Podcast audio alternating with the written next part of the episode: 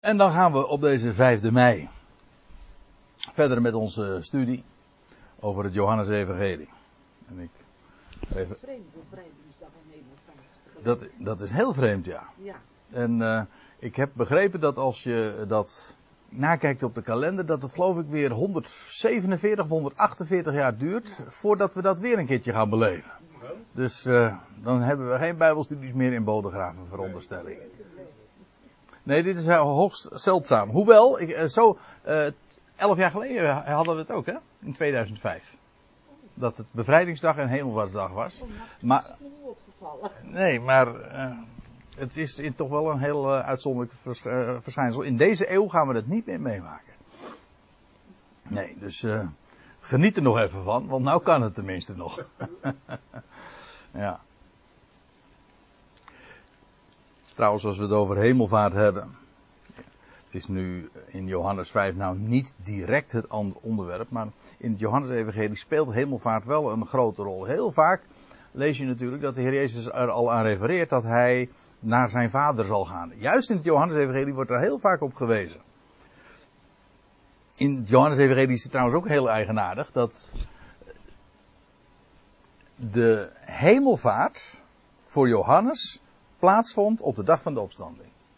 Dat is heel onbekend. Ik bedoel, wij gaan ervan uit, vandaag is het de veertigste dag na Pasen. En dat is hemel, uh, ja zeg ik het goed? Ja, de veertigste dag na Pasen. En dat is, zoals de Bijbel er ook over spreekt. Die ging definitief uh, voer hij ten hemel, of vanaf de Olijfberg. Dat was op 40 dagen, je leest dat in Handelingen 1, 40 dagen na zijn opstanding. En gedurende die tijd heeft hij, is hij vele malen verschenen aan, aan de zijnen. Maar. Maar niet met, een aardslichaam. Met een opstandingslichaam, ja. Ja, want hij, je leest ook niet, hij was niet voortdurend bij hen, hij verscheen aan hen. Bij gelegenheid. Ja, precies, terwijl de ramen en de deuren gesloten waren, verscheen, stond hij in hun midden. Dus in, Net zoals in, dat we nu in die films zien, dat er opeens een geest binnen is, en die loopt door de muur weer weg. Ja, ja uh, in ieder geval een lichaam die niet uh, gebonden is aan alle beperkingen die wij hier hebben. En het eigenaardige is dat bij Johannes de hemelvaart al plaatsvond, zoals gezegd, op de dag van de opstanding. Want je leest dat, uh, dat dan moet je in Johannes 20 zijn. Misschien is het wel even goed om er even nu op deze dag even aandacht aan te geven. Maar je leest in Johannes 20 dat als Jezus dan uh, in de vroegte is opgestaan, dan is Maria van Magdalena die daar uh, bij het graf is. En dan denkt ze dat, ze dat ze aangesproken wordt door de tuinman. En dan, roept, dan noemt Jezus haar naam. En dan zegt, ze, zegt hij Maria. En ze keerde zich om, lees je dan in Johannes 20, vers 16. En zei tot hem in het Hebreeuws Rabboni, dat wil zeggen meester. En Jezus zei tot haar, hou mij niet vast. Want ik ben nog niet opgevaren naar de Vader, maar ga naar mijn broeders en zeg hun, ik vaar op naar mijn Vader en uw Vader, naar mijn God en uw God. Nou, wat Jezus daar zegt is, hou mij niet vast. Dit was de eerste verschijning, hè? Dat is nog vroeg in de morgen. Maria heeft hem als eerste, als de opgestane gezien en ontmoet. En dan zegt hij tegen haar, hou me niet vast. Later op de dag lees je dat de vrouwen uh, daar ook uh, waren. Je leest het in Matthäus 28. En dan grijpen ze hem vast. En dan zegt hij er niks van. Maar hier zegt hij: Hou me niet vast, want ik vaar op naar mijn vader. Dus dat betekent dat hij op die dag al opgevaren is ten hemel. Dat hij naar zijn vader is gegaan. Onzichtbaar, ja. En pas 40 dagen later was het een definitief heengaan, of tussen aanhalingstekens, want hij komt weer terug. Ja, precies. Maar gedurende die 40 dagen was hij ook niet, zoals gezegd, uh, voortdurend onder hen. Nee, hij verscheen iedere keer aan hen. En in die tussentijd was hij gewoon daarboven. En, en dat is heel onbekend, maar dat betekent dus eigenlijk dat de dag van de opstanding samenvalt met hemelvaart. En het wordt nog sterker, want in het Johannes-evangelie lees je dan ook dat in diezelfde avond van de dag, dat hij in hun midden verscheen. En dan staat er, toen het dan avond was, op die eerste dag van de week, en ter plaatse waar de discipelen zich bevonden, de deuren gesloten waren, uit vrees voor de Joden, kwam Jezus en stond in het midden en zeide tot hen, vrede zij u. En dan lees je even verder. En na dit gezegd te hebben, blies hij op hen en zei tot hen, ontvang heilige geest. Dus, hij blaast op hen, dat is eigenlijk, hij gaf hen leven, het leven van de opstanding. En hij zegt, ontvang mijn geest, heilige geest. Dus, het is niet alleen maar de dag van de opstanding, het is de dag van de hemelvaart. Het is ook nog eens een keertje dus de dag feitelijk van dat ze de geest ontvingen. Dus men heeft wel gezegd, bij Johannes vallen Pasen, Hemelvaart en Pinksteren gewoon allemaal op één dag. Dat is heel duidelijk. En dan vind je dus niet het verschil van eerste opstanding, 40 dagen Hemelvaart en nog weer 10 dagen later Pinksteren. Dat is wel zo, ik ontken dat niet. Maar bij Johannes die, die belicht het zo dat het allemaal op die dag wezenlijk is dat toen al gebeurd. De hemelvaart vond toen feitelijk in het verborgene al plaats. Net zo goed als dat zij toen ook al, niet demonstratief, maar in het verborgene hebben ze toen ook al de geest gekregen. Alleen op de vijftig dagen later kwam de geest echt op hen. Hè, als, een, als een zichtbare manifestatie. Dat ze in vreemde talen spraken. En, nou ja, een, geweldige, het geluid van een geweldige windvlaag. Kortom, dat iedereen dat opmerkte. Dus dat was een heel zichtbaar teken. Maar onzichtbaar in het verborgene werd die geest al gegeven toen op die eerste dag. Dus eigenlijk komt het erop neer, die dag van de opstanding, dat is de grote ommekeer. Feitelijk en wezenlijk heeft toen al hemelvaart en ook Pinksteren, om zo te zeggen, plaatsgevonden. Eigenlijk is dat de dag, de grote ommekeer. Het is wel heel opmerkelijk zoals Johannes dat uh, belicht. Want dat doen Matthäus, doet Matthäus niet, Marcus niet, Lucas niet, boek Handelingen wordt dat niet zo beschreven. Alleen Johannes belicht dat op een hele bijzondere manier. Ja. Nou, daar moest ik uh, zo aan denken. nieuw, hè? Ik weet Ja. Nou. Ik weet zoveel. Nou ja, en daarom, uh, en daarom hebben we ook Bijbelstudie met elkaar, hè, om dingen te leren, nietwaar? Nee, maar dit is inderdaad heel erg uh, onbekend. Maar het is ook wel heel erg logisch, want uh, als ik me even dan beperk tot die hemelvaart. Want het uh, moet toch iedereen opvallen dat, dat de Heer Jezus gedurende die 40 dagen, sorry, in ieder geval niet constant onder hen verbleef. Zodat de vraag zich dan aan je opdringt, waar was hij dan in die, die tussentijd? Nou, gewoon. Daar waar hij nu ook is. Alleen in die 40 dagen, ja, toen verscheen hij nog aan, aan, aan de zijne en daarna niet meer. Dat was het grote, dat is het grote verschil. Lijkt me toch wel een, uh, zo'n goede reminder, zeg maar. Uh, als we het hebben over het Johannes-evangelie. Op deze hemelvaartsdag. Laat ik nog even terugblikken trouwens op uh, wat we de vorige keer hebben gezien. Nou, de vorige keer hebben we trouwens ook nog gehad over dat, uh, het, slot van Johannes 4. Die zoon van die hoveling. Van die, uh, die koninklijke beambte. Die genezen werd. Maar vervolgens zijn we naar Johannes 5 toegegaan. En daar lees je dat, uh, dat wonder van de genezing te Bethesda, daar in Jeruzalem. Dat was op een hoogtijdag, op een feest der Joden. Vermoedelijk, dat heb ik toen ook nog wat onderbouwd. Het is niet echt uh, strikt te bewijzen, maar uh, vermoedelijk is dat het paascha geweest. En Bethesda, dat was dat bad waar dan zo nu en dan beweging in kwam. En dan degene die dan het eerst in dat water kwam, een heel wonderlijk fenomeen, wordt daar zo beschreven. Degene die het eerst daarin kwam, die werd genezen. Nou, dat lag helemaal vol met zieken. En dan ontmoet Jezus daar, en dat is het derde teken dat Johannes dan beschrijft, dan ontmoette hij een man die 38 jaar ziek is. En die 38 jaar is een heel uh, ja, markant getal, omdat het ook ons herinnert aan de duur van Israël in de woestijn. Israël heeft 38 jaar langer dan strikt noodzakelijk verbleven in de woestijn, alvorens ze ingingen in het beloofde land. Normaal gesproken zouden ze in, na twee jaar er al gekomen zijn. Maar het, vanwege ongeloof werd het 38 jaar verlengd. Dus 40 jaar in totaal hebben ze in de woestijn rondgedoold. En toen kwamen ze vervolgens onder leiding van Jozua in het beloofde land. Nou, eigenlijk is dat een, een verhaal, een geschiedenis die parallel loopt met wat we hier vinden. Namelijk 38 jaar uh, is deze man verlamd, kan hij niet wandelen. En dan komt Jozua. En die, geeft, die brengt hem in de rust. En die geeft hem nieuw leven. Ja, feitelijk is dat uh, wat hier ook aan de hand is. Hij krijgt uh, nieuw leven. Dat wil zeggen, Jezus zegt tegen hem: sta op. Nou, dat is op zich al natuurlijk een aanwijzing van dat het gaat om opstanding. En dus ook een verwijzing is naar nieuw leven. En dat doet mij dan weer denken aan Jozua, die het volk, na die 38 jaar dus, door de Jordaan, een beeld van de dood, brengt in het nieuwe leven. Het beloofde land. En ook in de rust brengt. Die man, tegen die man wordt gezegd: neem je matras op. Ja, sta op. neem je matras op en wandel. En dat matras, dat uh, lichtmatje, daar hebben we toen vastgesteld. Hè? Dat lichtmatje, dat matras is uiteraard een beeld van, van rust.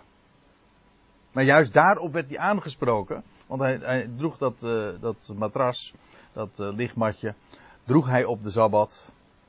Want dit wonder vond plaats op de Sabbat. Je, je struikelt er haast over in het Nieuwe Testament. Want in iedere, iedere keer vind je weer dat er wonderen vermeld worden, tekenen vermeld worden in Matthäus, Marcus, Lucas ook. Dat Jezus genezingen doet van een doofstomme, nou ja, van een verlamde, allerlei andere tekenen, altijd weer op een Sabbat. En dat brengt dan altijd weer uh, heel veel consternatie teweeg en conflict met de, de orthodoxe leidslieden. Maar dit wonder vond plaats op de Sabbat. En dat is een beeld van ja, de zevende dag, het zevende millennium, dat die zevende duizend jaren waarin de Messias zal heersen. Waarin, nou ja, daar hebben we al heel wat keren inmiddels toch wel bij stilgestaan. Omdat we in het Johannes-evangelie daar iedere keer weer op stuiten dat de, ja, die, die grote dag die gaat komen, dat is de zevende dag. Dat is ook de derde dag. En dat is een beeld van het Messiaanse Rijk. Nou, dat zijn van die uh, dingen waar we op gestuurd zijn zo bij de bespreking vers voor vers van uh, de eerste 16 versen. En ik stel voor dat we dan nu inderdaad de draad dan weer oppakken bij dat 16e vers. Waar we hem vorige, de vorige keer de draad loslieten.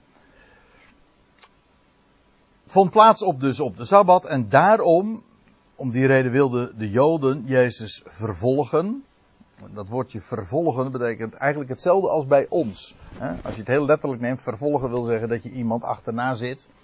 Uh, iemands gangen nagaat. Die iemand, je, je volgt iemand. Je, wij spreken dan ook over in dat verband over iemands schaduwen. Iemands gangen nagaan. Het is trouwens, uh, als je een statenvertaling hebt, dan zul je zien dat hier nog iets aan toegevoegd wordt. En ze zochten hem te doden. Maar dat is een beetje omstreden of dat echt door Johannes is opgetekend of dat het een latere toevoeging is. Dat is niet helemaal duidelijk. Maar maakt niet uit, want in, hoofdstuk, in uh, twee versen later, dan, dan, lees je inderdaad dat zij Jezus zochten al, in dit stadium al. Dus dit is nog een paar jaar voor dat Jezus daadwerkelijk zou sterven. Anderhalf, twee jaar schat ik. Uh, nee, anderhalf kan niet, want als dit paasgaan was, dan moet het uh, of één of twee jaar daarvoor geweest zijn. twee jaar voor Jezus sterven, voordat hij daadwerkelijk dus gekruisigd wordt, zochten ze hem al te doden. Dus die plannen, die beramingen, die, uh, die hadden al, uh, die, die, waren al veel eerder begonnen. Dat, uh, dat gonste, dat gerucht ook. Je, we zullen dat nog verschillende keren tegenkomen. Ik kom er straks nog even op terug trouwens. Nou, ze wilden hem vervolgen omdat hij deze dingen op de Sabbat deed. Deze dingen, waarom meervoud? Omdat, ik, eh, omdat het eh, slaat en op de genezing. Jezus trad op als een dokter en dat werd dan opgevat als werk. En dus dat was een schending van de Sabbat in hun uh, idee. En bovendien gaf hij aan die man de instructie om zijn matras te dragen. En dat was ook al tegen het Sabbatsgebod. In, tenminste, in hun beleving, dat dat niet kon.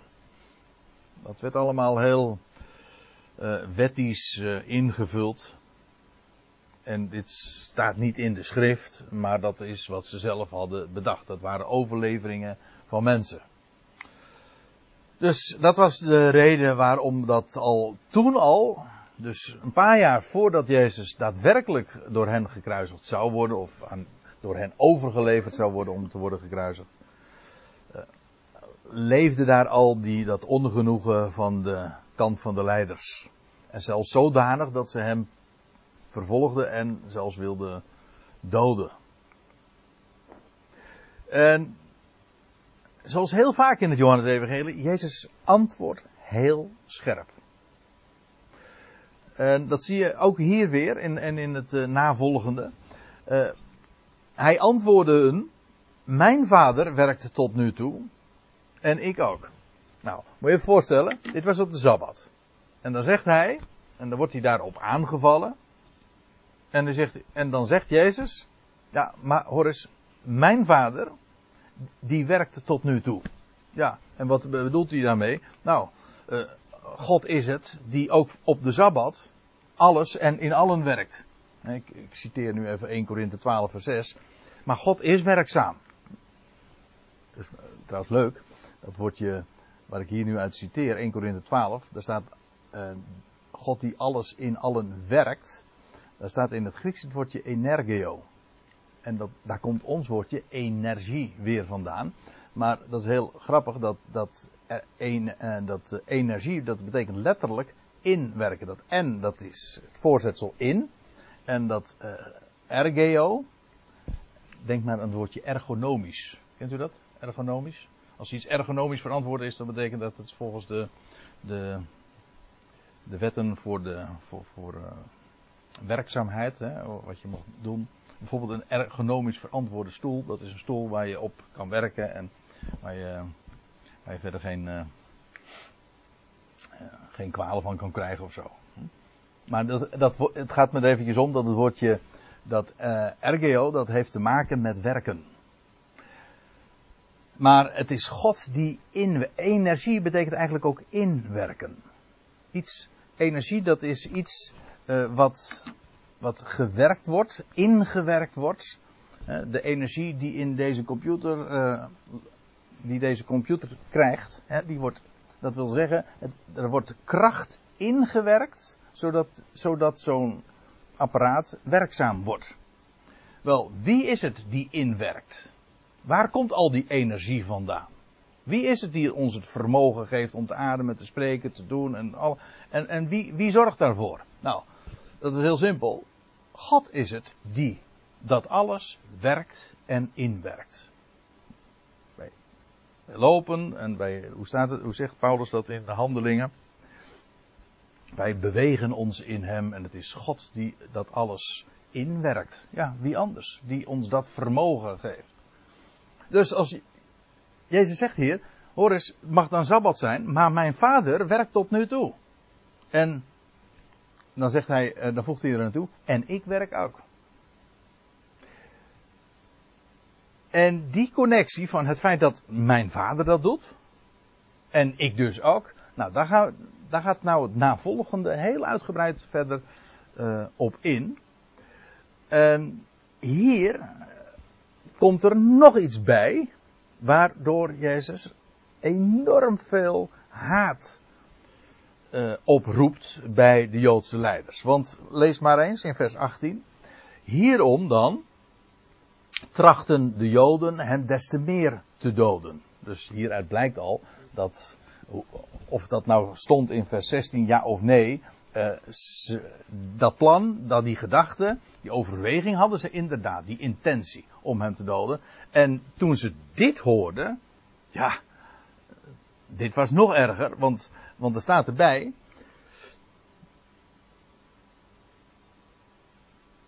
ja, dit moet ik er dan ook nog even bij zeggen voordat ik nu mijn zin afmaak. Uh, dat, dat plan, die beramingen om Jezus te doden. Met name in het Johannes-evangelie wordt dat ook heel sterk benadrukt. We zullen dat uh, nog zien in Johannes 7 een heel aantal keer. U ziet het in drie versen waar dat staat dat zij dat wilden. En in hoofdstuk 10, vers 39 lees je dat ook weer. En dat, dat, dan praten we over een, over een hele. Um, over een langere tijd. Die voorafging dus al aan Jezus' daadwerkelijke kruisiging. Toen al waren daar die, die gedachten en die pogingen. En in elk geval ook die. Uh, ja, die overweging, die intenties die ze hadden. Oké. Uh, ze trachten dat te doen. Waarom? Omdat hij niet alleen de Sabbat schond. Is dat letterlijk het woordje ontbinden, losmaken. On, iets ontbinden wil eigenlijk zeggen een, een wetsvoorstel. Uh, ontbinden wil eigenlijk zeggen, uh, of een wet ontbinden in het algemeen, wil zeggen dat je het ongeldig verklaart. Dat, begrijp me goed, dit is niet wat Jezus deed. Jezus schond niet de Sabbat, hij ontbond de Sabbat niet, maar dat is wat zij dachten. Dat was hun motief. Zij dachten dat Jezus de Sabbat ontbond. En daarom trachten ze hem te doden. Hij deed dat niet. Dat was hun misvatting. En dat, dat is misvatting 1. Dat Jezus de Sabbat zou schenden. Ja, Jezus schond of hij ontbond de Sabbat niet. Integendeel, hij vervulde hem. Het feit dat deze, dit wonder plaatsvond juist op de Sabbat, is juist een vervulling van de Sabbat. Waarin de, de zevende dag, ook profetisch gezien, dat zal de dag zijn dat de mensen het leven zullen ontvangen. En dat, dat er werkelijk rust is. Het feit dat die man zijn matras op moest nemen. Op, uh, op moest nemen. Zijn lichtmatje. Dat was juist een uitbeelding van de Sabbat. Dat was een vervulling daarvan. Jezus gaf werkelijk rust. En genezing. En leven. En vreugde. Dat is precies waar, wat, wat de Sabbat ook uitbeeldt. Zij hadden daar al een, eh, een, van die dag een gebodsdag gemaakt. Een dag van allemaal lasten van wat niet mocht. Dat is heel kenmerkend voor de orthodoxie. Mensen een, onder het vrome mom lasten opleggen. Terwijl het juist een dag is waarin we bepaald worden wie hij is en alles wat hij geeft en zijn genade en zijn belofte. Een dag van feest. Nou, Jezus had een feestdag voor die man gemaakt. Zij hadden daar alleen maar een dag van, van lasten en belasting gemaakt. Hij, hij ontbond niet de Sabbat, hij vervulde de Sabbat.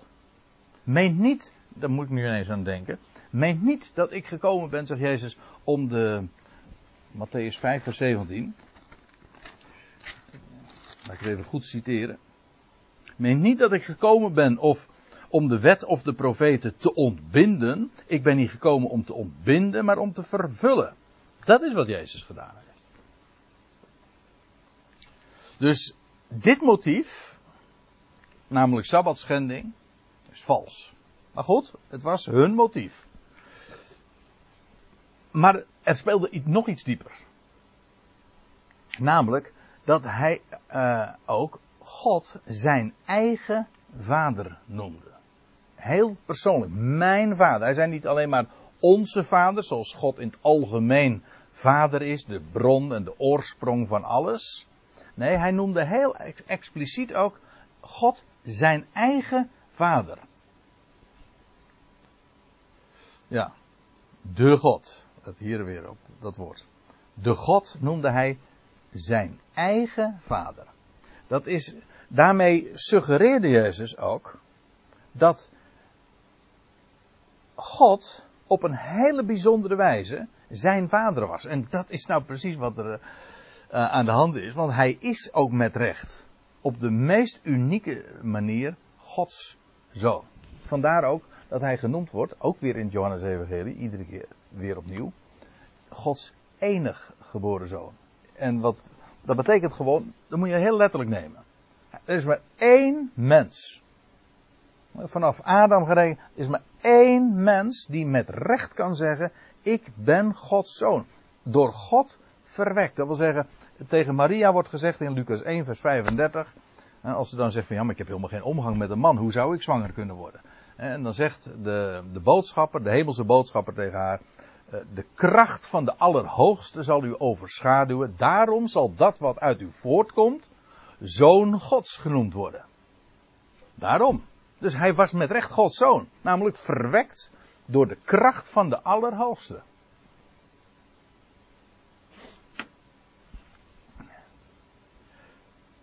En doordat hij God zijn eigen vader noemde, dachten zij, trokken zij de conclusie dat hij zich daarmee met God gelijkstelde.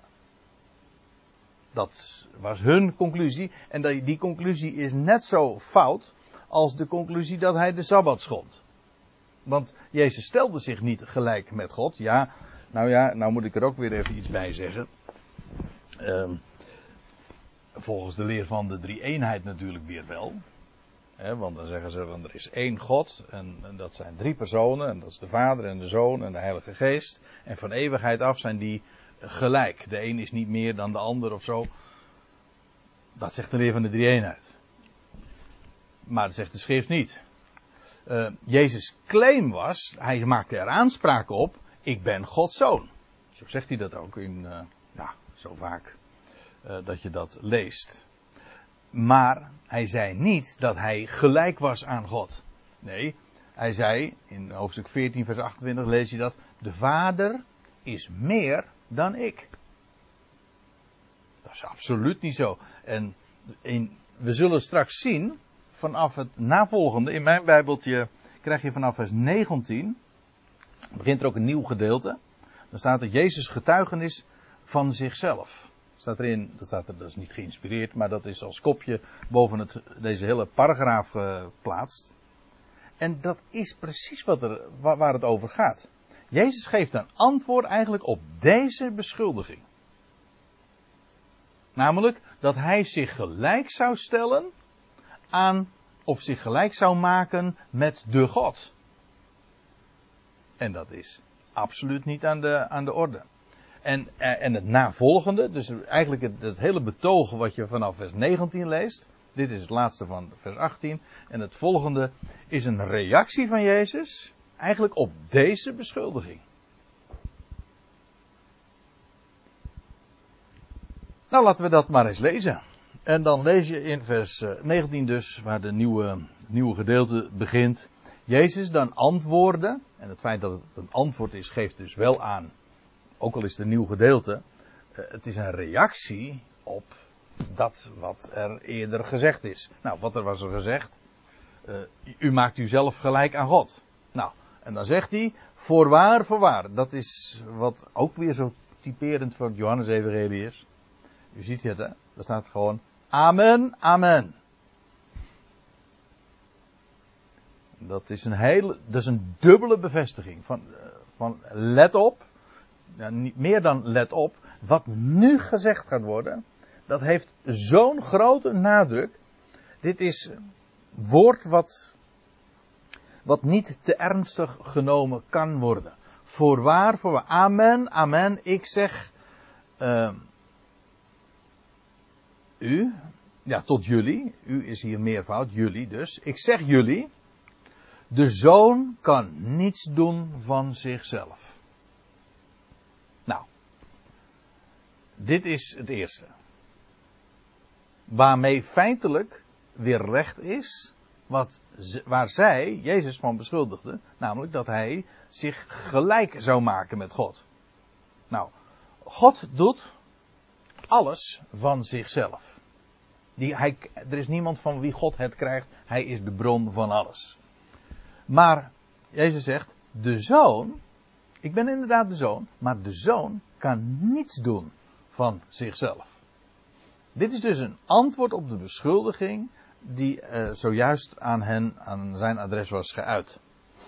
En ik heb hier een heel aantal versen erbij gegeven, voor degene die dat nog eens na wil kijken, uh, waarin je precies dezelfde waarheid uh, vindt herhaald. We zullen het dus in de, loop van de bespreking nog vaak tegenkomen in Johannes-evangelie, dat Jezus, dat Jezus dit zegt, hè, of van de zoon. Dat hij niets doet van zichzelf. Waarmee hij dus ook aangeeft dat hij zelf ook afhankelijk is van zijn God. Op een bijzondere wijze bevoegdheden van hem krijgt, maar hij doet niets van zichzelf. De heerlijkheid van de zoon is juist dat hij niets van zichzelf doet, maar dat hij alles in onderschikking doet aan zijn God en Vader. En als alles, en nou ga, ik eventjes pak ik de telescoop en dan kijk je in Gods, uh, in Gods plannen en waar het uiteindelijk allemaal in uitloopt, als alles zal zijn onderworpen aan de zoon. Lees het in 1 Korinthe 15. Als ook de laatste vijand, de dood is er niet gedaan. Dan lees je, als alles zal zijn onderworpen, dan zal de zoon ook worden onderworpen aan de vader. En dan zal het koning, een volmaakt koninkrijk, overdragen aan zijn God en vader. Opdat God zal zijn alles in allen. Maar dan, is, dan treedt de zoon ook weer terug. Het is een. Ja, waar vind je dat allemaal nog meer? Ik moet ook denken, als ik het juist hier ook over heb, in Filippenzen 2, dan lees je ook dat er komt een moment natuurlijk dat elke knie gaat buigen en alle tong zal beleiden dat Jezus Heer is. En dan staat erachter, tot eer van God de Vader. Dus ze zullen Jezus beleiden als de Heer, de Curios van alles. Maar dat is juist tot eer van God de Vader. Daar is de Zoon alles om begonnen, om de Vader. Hij doet niets van zichzelf. De zin loopt trouwens door. Uh, staat hier een komma. De zoon kan niets doen van zichzelf, of hij moet de vader zien doen. Hoe denkt u dat uh, dat uh, moet worden begrepen? Hij, dat hij het de vader ziet doen. Waar zou je aan denken? Als je dat leest. Waar, waar ziet de, de zoon de vader dingen doen dan? Iemand een idee?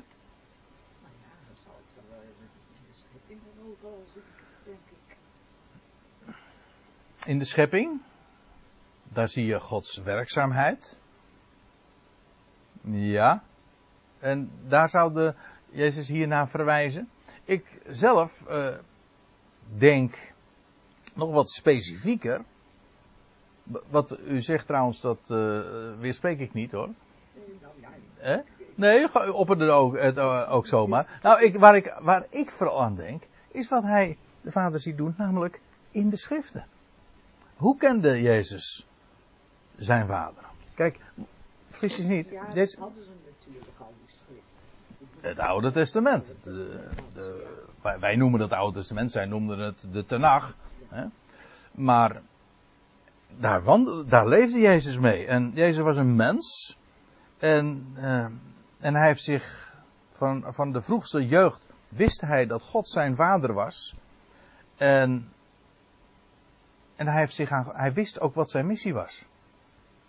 Je leest in de Hebreeënbrief dat, uh, dat van Jezus, dat wordt al trouwens in de psalmen al voorzegd van hem, dat hij zegt, zie hier ben ik Heer, om uw wil te doen. En dan staat erachter, in de boekrol is voor mij geschreven. Hoe wist Jezus wie hij was en wat hem te doen stond? Wij denken, uh, denk ik, te veel, heel gemakkelijk vanuit onze traditie, zeg maar, ook, ook, eh, heeft ook weer een beetje te maken met hetzelfde waar ik het zojuist over had. Die leer van de drie eenheid en dat Jezus eigenlijk God was. En dat, dat, dat Jezus uh, zo communiceerde met God en direct de dingen van hem te horen kreeg. Maar dat is niet zo. Jezus was een mens hier op aarde. En hij moest dingen leren ook. En hij, wat, wat hem ter beschikking stond, dat waren de schriften. En hij is, hij is daar altijd mee bezig geweest.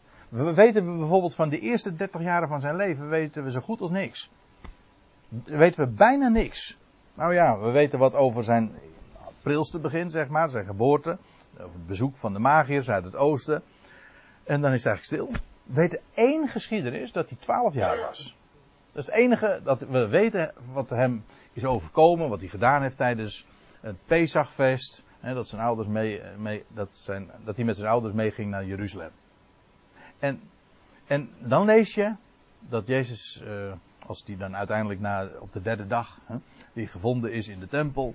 Ja, ik ga daar nu even verder niet op in. Dan is hij gevonden en dan zegt hij, dan wordt hij berispt door zijn ouders. En dan zegt hij, maar wisten jullie dan niet dat ik bezig moest zijn met de dingen van mijn vader? van mijn vader. En dat bedoelde niet van Jozef, maar van mijn vader. En waar was hij mee bezig toen, toen hij daar gevonden werd? In de tempel. Hij was bij, je, leest, je leest dat hij met de, met de schriftgeleerden in gesprek was. Ja, over wat anders dan over de schrift. Hij was als jongen van twaalf. Dat is het enige wat we dus weten over wat, waar hij zich mee bezig gehouden heeft in, in die eerste dertig jaren. Meer weten we niet. Hij was intensief bezig met de schrift. Hij was bezig met de dingen van zijn vader. En daarom, hij kende de boekrol. Hij, doet ook iedere keer, hij zegt ook iedere keer van, jullie kennen de schriften niet. dat zegt hij ook tegen de schriftgeleerden. Hij zegt, gij dwaalt. Dat zegt hij tegen schriftgeleerden en fariseeën. Dus mensen die titels hadden gekregen, omdat ze zogenaamd zo bijbelgeleerd waren. Hij zei, maar jullie dwalen, jullie kennen de schrift niet. Hij was er zo vertrouwd naar, maar hij wist ook, dat wat in de boekrol staat, dat gaat over mij. En eh, daarom heeft hij ook gezegd, in de boekrol staat voor mij geschreven, zie hier ben ik hier, om uw wil te doen. En zo heeft hij, is hij de weg gegaan in geloof. En als hij hier zegt, ik ga even terug naar Johannes 5 vers, 8, vers 19. De zoon kan niets doen van zichzelf. Of hij moet het de vader zien doen. Ja, waar? Waar, waar ziet hij dat? Waar ziet hij de activiteiten en de dingen van de vader? Waar ziet hij die? Anders dan in de schrift. Trouwens, nou dat ze, ze vanavond zeker niet meer. Maar uh, ja, aan het einde van dit hoofdstuk, in vers 39 en 46, 47, lees je dat ook. Hè? Dat, dat hij daarop wijst. Jullie onderzoeken de schriften. Maar jullie kennen het niet, want als jullie de schriften zouden kennen, dan zouden jullie mij ook erkennen. Dat zijn de dingen die hij gewoon rechtstreeks tegen hen zegt. Dus als hij het over deze dingen heeft, dan, uh, dan kan het niet missen, als u het mij vraagt, dat hij het heeft hier over de dingen die hij de Vader ziet doen in de schriften. En dan staat erachter, want wat deze doet, wel, dat doet de zoon ook evenzo. Want, uh, dit wordt nog weer nader gemotiveerd, de vader heeft de zoon lief. Ik wil hier toch even op wijzen dat hier een woordje uh, voor liefde gebruikt wordt. Dat niet het woord is wat we zo vaak tegenkomen, agape. Agape dat is onvoorwaardelijke liefde.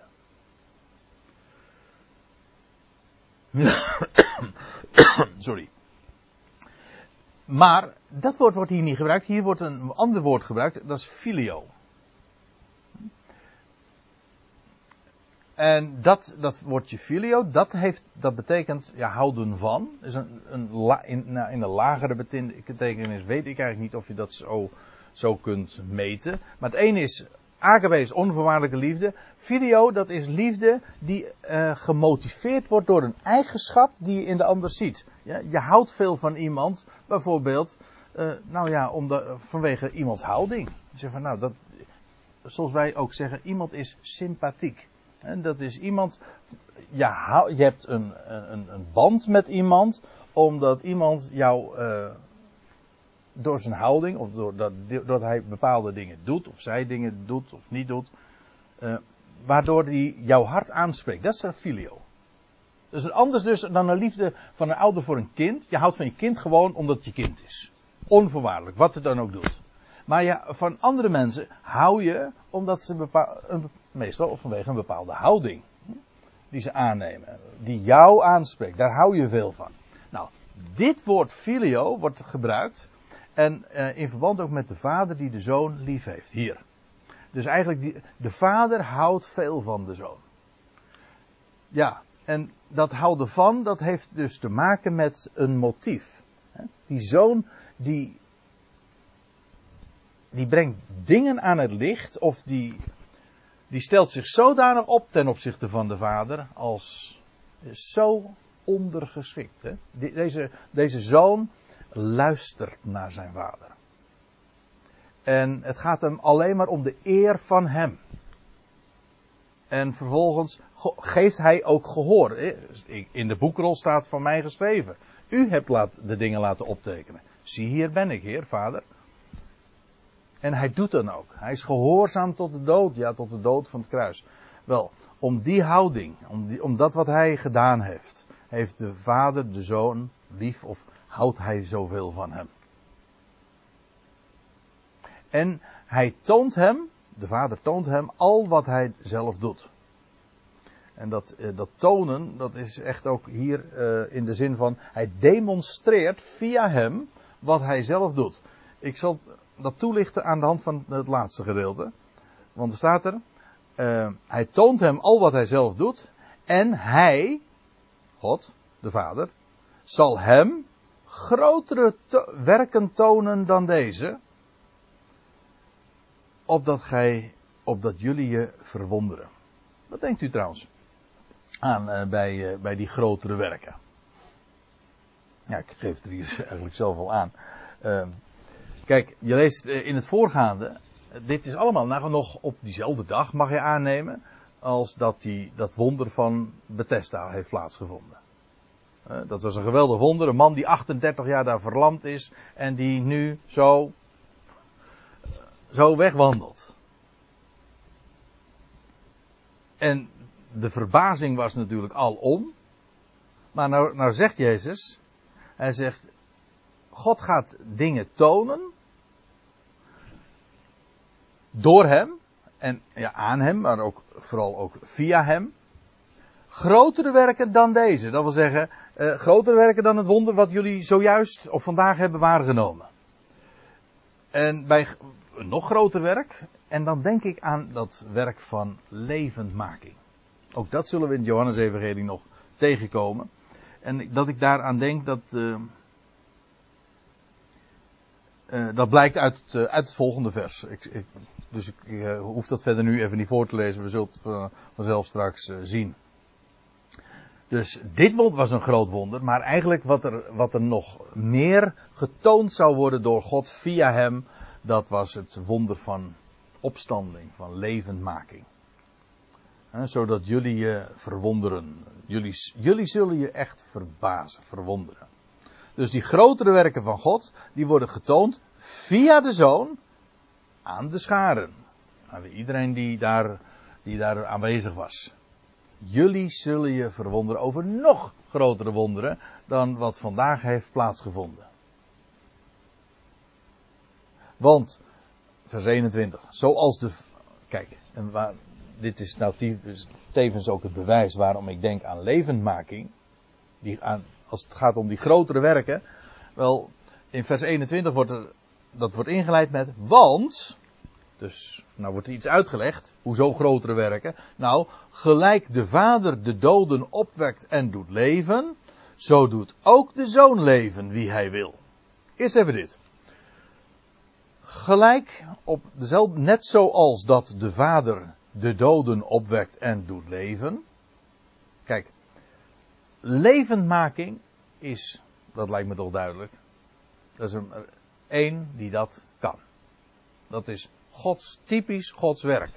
Een mens kan doden, maar er is er maar één die levend kan maken. En ja, dat, dat vind je op zoveel plaatsen. Uh, in Romeinen 4, vers 17, daar lees je dat van Abraham. Uh, dat staat er voor het aangezicht van die God in wie hij, Abraham, geloofde. De God, die God, die de doden levend maakt en het niet zijnde tot aanzijn roept. Kijk, dat is God.